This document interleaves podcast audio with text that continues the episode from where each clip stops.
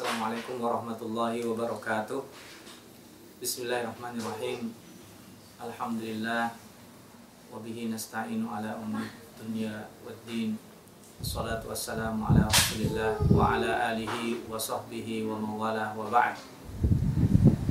Kaum muslimin dan muslimat Para pemirsa halakah tadabur Al-Quran Yang dimuliakan Allah Di mana pun anda berada Bersyukur kepada Allah Subhanahu Wa Taala pada kesempatan kali ini Allah berikan kenikmatan demi kenikmatan kita berdoa mudah-mudahan kenikmatan Allah Subhanahu wa taala sanggup kita syukuri dan rasa syukur ini sanggup kita luaskan orbitnya sehingga semakin banyak hamba-hamba Allah Subhanahu wa taala yang mensyukuri nikmatnya.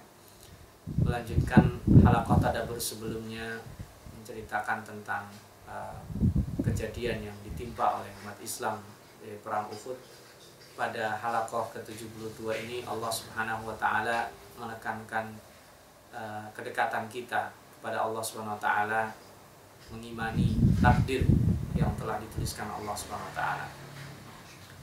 Di ayat 166 Allah berfirman, "A'udzu billahi minasyaitonir rajim."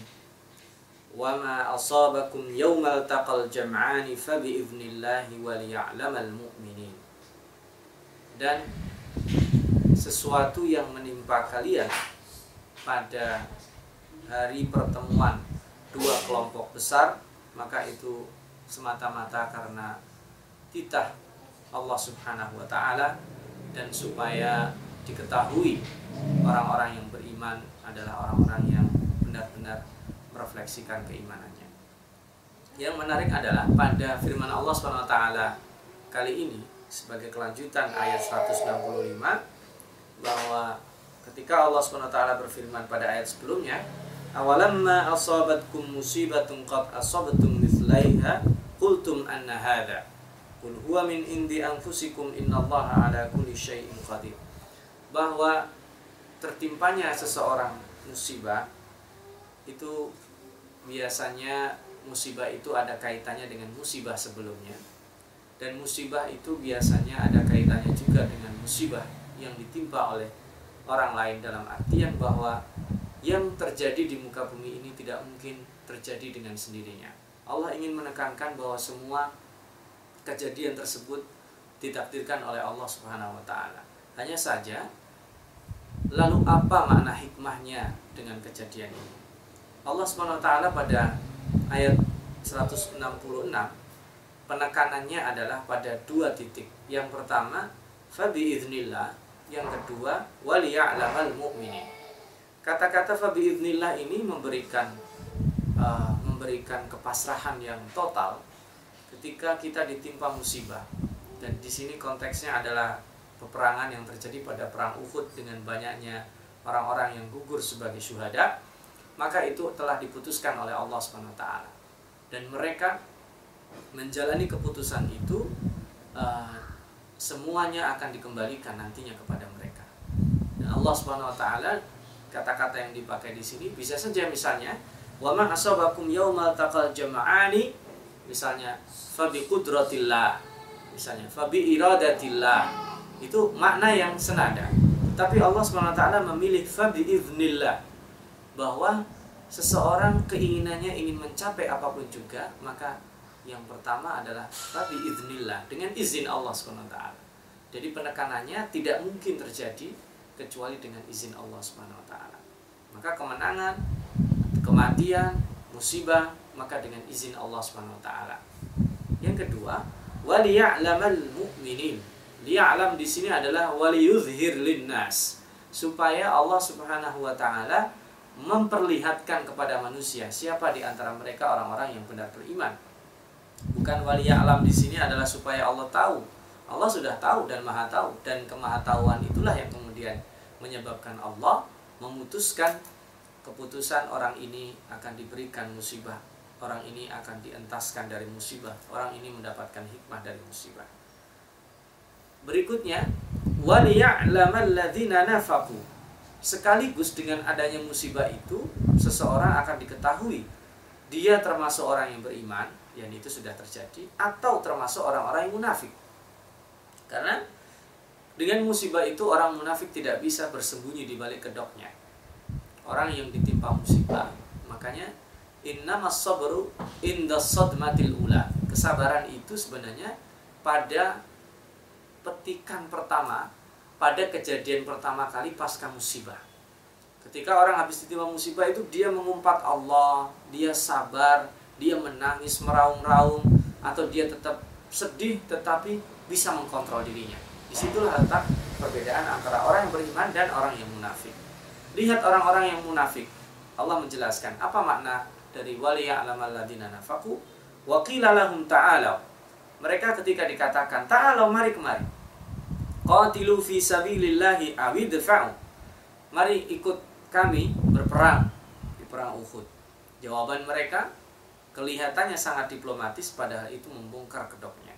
Qalu law na'lamu qitalan lattaba'nakum. Ini jawaban yang anak kecil sendiri bisa menganggapnya ini bukan alasan. Ini enggak reasonable. Karena mereka berkata, kalau seandainya kami tahu kalian itu berperang, kami pasti ikut. Nah, mustahil. Orang Nabi Muhammad SAW telah mengumumkan, mereka sudah berdiskusi. Nabi Muhammad sudah memakai baju perang. Kemudian anak-anak mudanya ingin keluar ke Uhud. Mustahil mereka tidak tahu tidak ada peperangan. Dan ini kata-kata ini sebenarnya ejekan untuk Nabi Muhammad dan umat Islam. Kenapa? Karena mereka menganggap na'lam di sini uh, ada ada takwilannya kalau lau na'lamu qitalan. Ada yang mengatakan kalau ditafsirkan apa adanya kalau seandainya kami tahu ada peperangan kami akan ikut itu uh, perkataan yang membuat membuka kebodohan mereka ada yang mentakwilkan lau na'lamu qitalan, seandainya kami tahu cara berperang. Nah, kalau yang pertama tadi membuka kedok kebodohan, yang kedua membuka kedok ketakutan. Dan orang munafik takut mati. Kemudian mereka mengatakan, "Aduh, kami saya saya ini orang tidak bisa pegang senjata.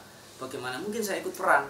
Lau na'lamu qitalan itu artinya adalah kalau seandainya kami bisa teknik berperang, maka kami akan ikut kalian.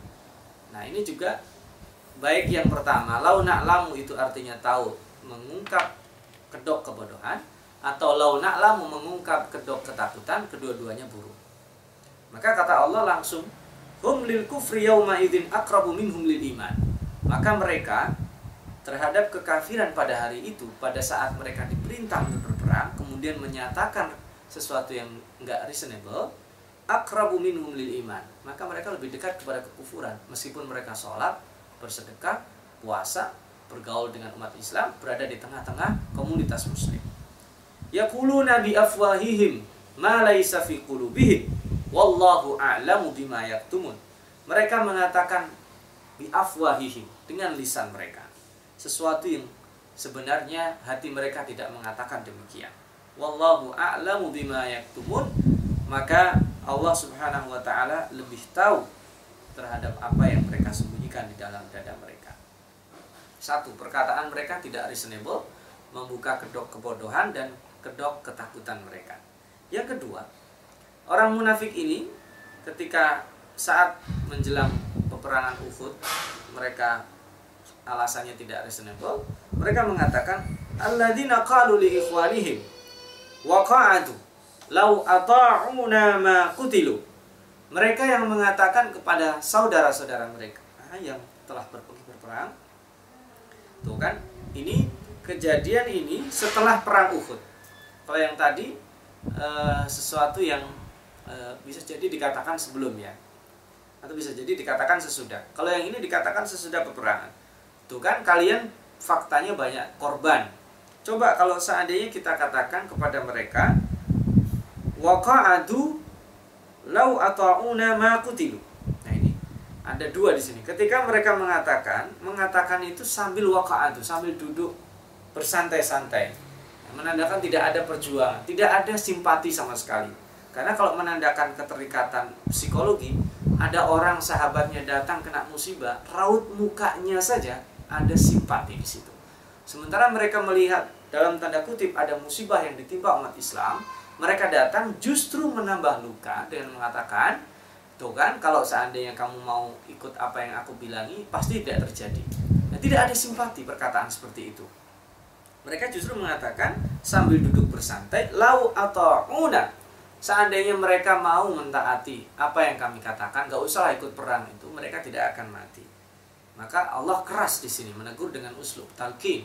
Kul katakan Muhammad kepada mereka, fadra'u an anfusikumul mauta in kuntum sadiqin.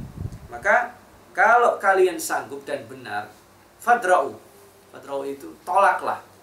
Tolaklah kematian dari kali dari diri kalian dan cobalah halangi kematian. Nah, belalah diri kalian dari kematian. Saya tidak akan tidak akan mampu. In kuntum sadiqin. Dan ayat berikutnya menggambarkan uh, yang terjadi uh, pada orang-orang yang telah gugur di jalan Allah Subhanahu wa taala. Wala tahsabanna qutilu fi sabilillahi amwata. Jangan sekali-kali kalian mengira orang-orang yang terbunuh di jalan Allah Subhanahu wa taala itu adalah mati, amwat. Maka bahasanya di sini amwat ya. Bal ahya'un 'inda rabbihim yurzaqun tetapi yang terjadi sebaliknya, mereka adalah orang-orang yang hidup di sisi Tuhan mereka. Yurzakun. Nah ini penekanannya luar biasa. Yurzakun. Jadi rizki, mereka diberi rizki. Ini yang disebut rizk, ar-rizkul. Rizki itu ada dua. Ar-rizkul maksum, rizki yang dibagi oleh Allah, itu di dunia. Ar-rizkul rizki yang dijanjikan Allah. Dan itu uh, meskipun sudah diputuskan oleh Allah tetapi mencapainya itu lebih pada uh, dimensinya dimensi futuristik karena belum terjadi di dunia. Kalau rizkul maksum yang berbentuk rizki di dunia, jodoh, uh, uang, harta, uh, dan beberapa hal yang sering kita bicarakan itu disebut dengan rizki yang sudah dibagi oleh Allah. Kita tinggal menjemputnya. Tetapi ada satu rizki yang disebut dengan rizkul mau'ud rizki yang dijanjikan Allah dan itu diberikannya nanti setelah mati. Makanya ini di sini mereka yurzakun itu gabungan dari arizkul maksum yang mereka sudah dapatkan di dunia dan sudah selesai, ajal sudah sampai, mereka dapatkan arizkul maut, rizki yang dijanjikan oleh Allah bagi orang-orang khusus yang mau berjuang di jalannya. Apa itu rizki yang diberikan Allah kepada mereka? Lihat farihina bima atahumullahu min fadlih dan diulang lagi wa yastabshiruna billadina lam yalhaqu bihim min khalfihim alla khaufun alaihim wala hum yahzanun. Jadi mereka mendapatkan uh, sesuatu yang diberikan oleh Allah dari fadl. Ya, orang kalau mendapatkan keutamaan dari Allah subhanahu wa ta'ala tidak ada orang lain yang bisa lebih tinggi keutamaan dari orang yang diberikan tersebut. Coba kalau seandainya kita melihat ada orang mohon maaf secara fisik mungkin uh, ada keterbatasan tapi dia dihormati orang dicium tangannya perkataannya ditunggu oleh orang kayak Allah yarham seperti uh, asyahid Ahmad Yasin apa yang lebih secara fisik dari beliau tapi kenapa beliau itu menjadi dimuliakan oleh orang ditakuti oleh Zionis Israel kenapa orang-orang yang secara fisik saja seperti itu dimuliakan. Maka itu fadl di dunia. Allah muliakan. Apalagi nanti jika fadl itu adalah bima atahumullah min fadl itu dari keutamaan yang Allah berikan setelah mereka tidak ada di dunia. Ini luar biasa. Dan yang kedua, di antara bisa disebut dengan penjelas fadl itu adalah wa yastabshiruna billadina lam yalhaqu bihim min khalfihim. Mereka juga memberikan kabar gembira kepada orang-orang yang nantinya datang setelahnya. Dan ini diperuntukkan pada orang-orang yang berjuang uh, dan belum menjumpai syahid di jalannya. Nah, itu nanti mereka akan mendapatkan apa? Allah khaufun alaihim walahum yahzanun. Jadi mereka tidak tidak akan mendapatkan rasa takut dan tidak akan mendapatkan rasa sedih. Kan kita kan kalau hidup di dunia ini dikepung dengan dua perasaan ini. Takut pada masa depan, sedih pada masa lalu. Dua-duanya Allah akan cabut bagi orang-orang yang berjuang di jalan Allah dan kemudian sampai dia mati di jalan itu. Sedih. Sedih kenapa? Karena manusia terbelenggu dengan masa lalunya. Ibarat seseorang sedang menyetir mobil kaca yang paling besar itu adalah kaca depan. Sementara spion itu adalah kaca yang kecil yang sesekali kita melihat tetapi kita harus lebih sering melihat kaca besar yang ada di depan. Maka Allah Subhanahu wa taala memberi jaminan, la tahzan. Jangan bersedih masa lalu itu. Allah ampuni kesalahanmu dengan engkau berjuang memberikan amwal, memberikan anfus di jalan Allah dan engkau terbunuh di dalamnya. Dan juga jangan takut masa depan. Apalagi masa depan kamu dijamin oleh Allah. Masa depan kita takut karena kita kurang iman kepada Allah Subhanahu wa taala. Padahal masa depan semua orang itu sama. Masa depan semua orang itu gaib. Yang taat masa depannya gaib. Yang maksiat masa depannya gaib.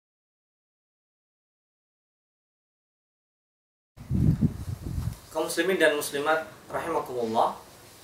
Jadi Allah taala memberikan jaminan kepada orang-orang yang berjuang di jalannya, dia tidak akan sedih masa lalu yang diterimanya, dosa-dosanya diampuni oleh Allah, dia mulai dengan sesuatu yang baru. Masa depannya apa yang ditakuti? Karena masa depan yang serba gaib semuanya sama. Maka ketika dia mendapatkan jaminan, Allah khaufun alaihim walahum yahzanun, Jaminannya dari siapa? Dari Allah melalui orang-orang yang telah dipanggil oleh Allah SWT. Jadi ada dua di sini. Mereka uh, berbahagia dan kemudian dijelaskan Allah pada ayat berikutnya. Kalau tadi itu dimensinya adalah memberitahu kepada orang-orang yang datang setelahnya, pemberian Allah luar biasa. Maka di ayat uh, 171 Allah Subhanahu wa taala mengulang lagi apa itu yang fadl diberikan Allah? Yastabshiruna binikmatin minallahin wa fadlin wa anna Allah la yudhi'u ajral mu'minin. Diulang lagi bahwa mereka memberikan bisyarah, memberikan istifsyar. Istifsyar itu begini. Kalau saya uh, ikut ujian bersama Anda, kemudian saya lulus dan saya mendapatkan berita kelulusan Anda, itu disebut istifsyar. Jadi misalkan uh, kita ada 20 orang satu kelas, kemudian saya diberitahu oleh orang yang menguji bahwa Anda lulus, nilai Anda 9. Kemudian teman Anda lulus semua, nilainya bla bla bla bla. Nah, yang tahu terlebih dahulu itu kemudian memberitahu kawan-kawannya, itu yang disebut dengan istifsyar. Kenapa? Dari mana kita tahunya? Dari Allah, dari kitab ini bahwa orang-orang yang meninggal itu memberikan istighfar dan uh, mempunyai kaitan psikis dengan kita ketika kita berdoa. Rabbana lana wa li ikhwanina alladziina sabaquna bil iman. Ini kan kita mempunyai kaitan dengan orang-orang yang uh, sebelum kita, alladziina sabaquna bil iman. Sebaliknya orang-orang yang di sana yang sudah meninggal itu memiliki kaitan dengan orang-orang yang lam yalhaqu bihim, Allah khaufun alaihim wa lahum yahzanun. Jadi di sini mereka uh, yastabshiruna bi nikmatin minallah itu memberikan kabar gembira kepada kita kalau kita merasa seperjuangan dengan mereka ketahuilah bahwa sebenarnya mereka saat ini sudah mendapatkan hasil yang diberitahu oleh Allah Swt dan kita tinggal menunggu. Ini yang uh, kata-kata istibsyar yang diulang oleh Allah Swt dua kali. Binikmatin minallah nakirah di situ wa fadlin nakirah juga menandakan unlimited.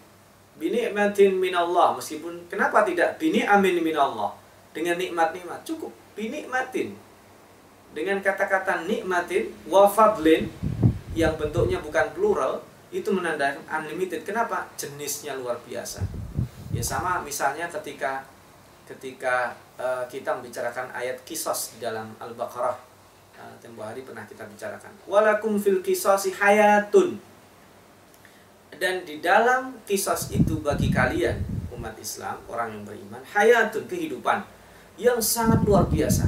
Dengan satu orang yang membunuh dibunuh bagi kisos itu ada jaminan kehidupan bagi banyak orang. Jadi orang lain menyaksikan kalau saya bunuh berarti saya akan dikisos. Akhirnya dia menunda keinginan untuk membunuh. Kalau satu orang melihat, dua orang melihat dan takut maka berapa banyak orang yang terjamin hidupnya. Tetapi kalau ini diabaikan, kemudian kita terbiasa mendengar pembunuhan, maka hayat yang tadi disebut hayatun azimah terabaikan di sini. Maka ya yastabshiruna bi nikmatin min Allah wa fadlin itu unlimited ya, karena nakirah. Kemudian wa annallaha la yudhi'u ajral mu'minin bahwa Allah Subhanahu wa taala tidak pernah tidak akan menyia-nyiakan pahala orang-orang yang beriman. Konteks beriman di sini adalah kembali kepada ayat yang tadi kita bicarakan. Fabi. Musibah tidak ada yang buruk. Musibah selalu baik bagi umat Islam. Musibah dapat diartikan sesuatu yang positif. Meskipun kita di sini mendapatkan musibah dua sekaligus. Pertama musibah dari orang kafir Quraisy yang bisa melukai bahkan membunuh beberapa syuhada yang kedua musibah internal mendapatkan penyakit dalam soft yaitu orang munafik. Tapi ini nanti akan ada solusinya di ayat 172. Allah Subhanahu wa taala memberikan perintah kepada Nabi Muhammad digambarkan di sini alladzina stajabu lillahi war rasuli min ba'di ma asabahumul qarh lilladzina ahsanu minhum wattaqau ajrun azim dan orang-orang yang istijabah. Orang-orang yang mau memenuhi panggilan Allah dan Rasulnya setelah apa yang menimpa mereka pada hari Uhud itu sesungguhnya adalah orang-orang yang ihsan.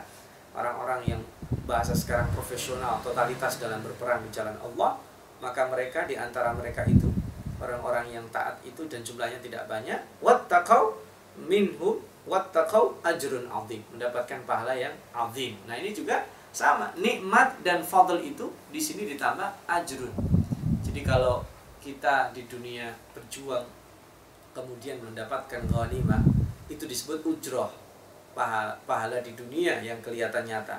Tetapi pahala yang di akhirat yang belum kelihatan itu disebut dengan ajrun. Maka Allah Subhanahu wa taala di sini uh, justru memerintahkan kepada uh, Rasulullah SAW dan kepada para sahabatnya yang bisa ikut kami berperang adalah sama yang keluar kemarin. Yang dikatakan mimba di ma'asabakum qarh itu justru ada dua. Yang boleh ikut kami berperang adalah yang terluka. Ada di sini filosofinya dua. Yang pertama orang yang terluka ini satu penanggungan yang kedua orang yang terluka ini memiliki mental yang sama. Yang ketiga yang terluka ini kemudian mereka tidak berat padahal punya alasan tidak ikut perang berikutnya karena terluka parah mereka tertati-tati naik kuda mengejar kaum Quraisy yang sudah kembali ke Mekah sampai ke wilayah yang dikenal dengan Hamra al-Asad. Nah ini sebenarnya tidak terjadi peperangan, itu hanya untuk menggertak. Jadi setelah dalam tanda kutip pertama menang, nyaris menang, kemudian nyaris kalah, kemudian menang kembali, dan orang-orang uh, kafir Quraisy mengira sudah habis peperangan, mereka pergi dikejar oleh Nabi Muhammad SAW sampai ke perbatasan wilayah yang disebut dengan Hamra al-Asad. Nah, mereka inilah yang dikatakan Allah alladzina qala lahumun nas innan nasa qad jama'u lakum fahsyauhum. Mereka dikatakan orang-orang yang sedikit ini sangat sedikit sekali digambarkan dalam peperangan Uhud itu jumlah pasukan semulanya berjumlah seribu. Kemudian 300 orang pasukannya kembali. Karena terbis eh, tadi ya diasut oleh orang-orang munafik jadi sisanya eh, cuman 600 sekian tidak banyak dan kemudian orang-orang yang sedikit itu kemudian lebih sedikit lagi yang mereka kena luka yang mau berjibaku dan bahkan sebagian di antaranya mau mengorbankan diri menjadi tameng hidup Rasulullah SAW ketika nyaris terbunuh.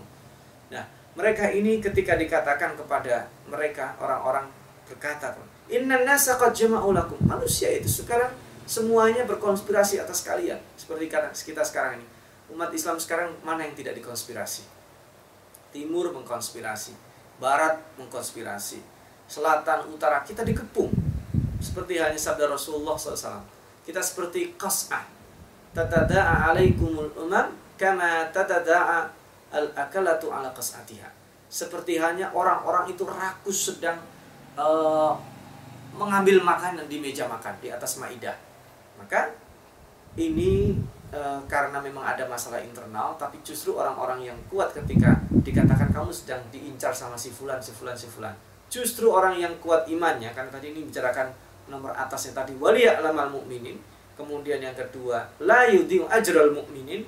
Maka ini juga alladzina khalalahum nas inna nasa jama'u lakum fahsyauhum. Judulnya adalah fazadahum imana justru yang bertambah adalah iman maka justru kadang dengan ada musibah itu momentum momentumnya menjadi dua kutub yang ekstrim kalau dia semakin yakin maka imannya akan semakin kuat Kalau dia ragu maka akan semakin drop. Maka musibah itu untuk uh, menguji uh, iman. Maka di sini kata-kata iman fazadahum imana berarti kita diminta untuk ditarik kepada kutub yang uh, sebelah kanan. Waqalu dan mereka mengatakan hasbunallah. Perhitungan kami hanya kepada Allah Subhanahu wa taala. Mereka senjatanya canggih lah. Kita yang penting sudah menyiapkan senjata mereka itu Allah yang menginginkan. Oh mereka itu persiapannya begini loh. Kita sudah menyiapkan. Oh mereka itu punya pasukan begini yang terlatih loh pasukan udara, pasukan laut. Oh mereka punya cyber war, uh, cyber army. Oh mereka punya kecanggihan teknologi. Nah itu akan mengatakan kalau hasbunallah. Hitung-hitungannya itu sama Allah bukan sama kalian. Bukan sama orang yang mengancam kami, sama Allah. Dan mal wakil. Dan senikmat-nikmat zat yang kita wakilkan kepadanya adalah Allah Subhanahu wa taala. Dan sebagai konklusi bahwa uh, pada halakoh ini sebenarnya kelanjutan dari halakoh sebelumnya yang menceritakan tentang bagaimana pilunya Rasulullah Shallallahu Alaihi Wasallam menghadapi uh, sifat yang berbeda-beda para sahabatnya dan sebagian dari umat Islam ada pada waktu itu adalah orang-orang munafik dan kemudian Rasulullah dididik dalam tanda kutip oleh Allah Subhanahu Wa Taala dalam ayat 159 yang kita pelajari pada pertemuan sebelumnya bahwa kamu harus lemah lembut kalau mereka salah, fa'fu'an. Ampuni mereka. Wastaghfir lahum. Kamu beristighfar untuk mereka. Dan bukan hanya itu, jangan kapok. Wasyawirhum fil amr. Ikutkan lagi mereka. Dan inilah tiga sikap Rasulullah SAW yang luar biasa. Pemimpin yang anak buahnya salah, mereka dimaafkan. Kemudian mereka dimintakan ampun kepada Allah Subhanahu wa taala dan yang ketiga mereka diajak kembali bermusyawarah dan pada saat yang sulit ketika seorang pemimpin seperti ini ketika anak buahnya sikoh percaya kepada Allah maka fazadahum imana dan saat itu mereka mengatakan hasbunallah wa ni'mal wakil. Itu benar. Apa makna hasbunallah? Hitung-hitungan kami sama Allah bukan sama orang yang menyuruh kami berperang di dunia. Bukan kepada kiada bukan kepada pimpinan bukan kepada orang-orang yang menakut-nakuti kami, bukan kepada orang-orang yang nyinyir, bukan kepada orang-orang yang mengejek kami, orang-orang munafik. Dan wani mal wakil itu adalah sebaik-baik kita bertawakal kepadanya. Mudah-mudahan tadabur kita pada kesempatan kali ini memberikan uh, tambahan iman khususnya di hari-hari yang kelihatannya uh, dunia tidak berpihak kepada Islam dan umat Islam di mana-mana uh, ketika ada sesuatu yang tidak beres maka umat Islam menjadi inferiority complex seolah-olah mereka adalah penyebabnya di mana-mana ada kemajuan teknologi seolah-olah umat Islam tidak ada peran di sana. Padahal sebenarnya uh, umat Islam harus mengembalikan mentalitas keimanannya supaya dia bisa lebih bermanfaat dan supaya tidak ada lagi kecemasan baik kesedihan masa lalu ataupun ketakutan yang ada di masa depan. Mungkin ini yang bisa Al-Fakir sampaikan pada kesempatan kali ini. Mudah-mudahan uh, halakoh tadabur kita bisa kita sambung pada pertemuan selanjutnya yang masih membicarakan tentang uh, perpindahan antara nikmat dan fadl itu bisa menjadi musibah. Musibah bisa menjadi nikmat. Uh, ala kulli halin uh, kita doakan mudah-mudahan orang-orang yang ditimpa musibah uh, diberikan tambahan iman oleh Allah Subhanahu wa taala. Dan kita yang tidak mustahil akan ditimpa musibah jenis musibah apa pun diberikan kekuatan untuk istiqomah sehingga fazadahum imana juga mengena pada diri kita. Aku lu qauli hada ja'alallahu wa iyyakum minal ladina yastami'una al-qawla fayattabi'una ahsanah. Wassalamualaikum warahmatullahi wabarakatuh.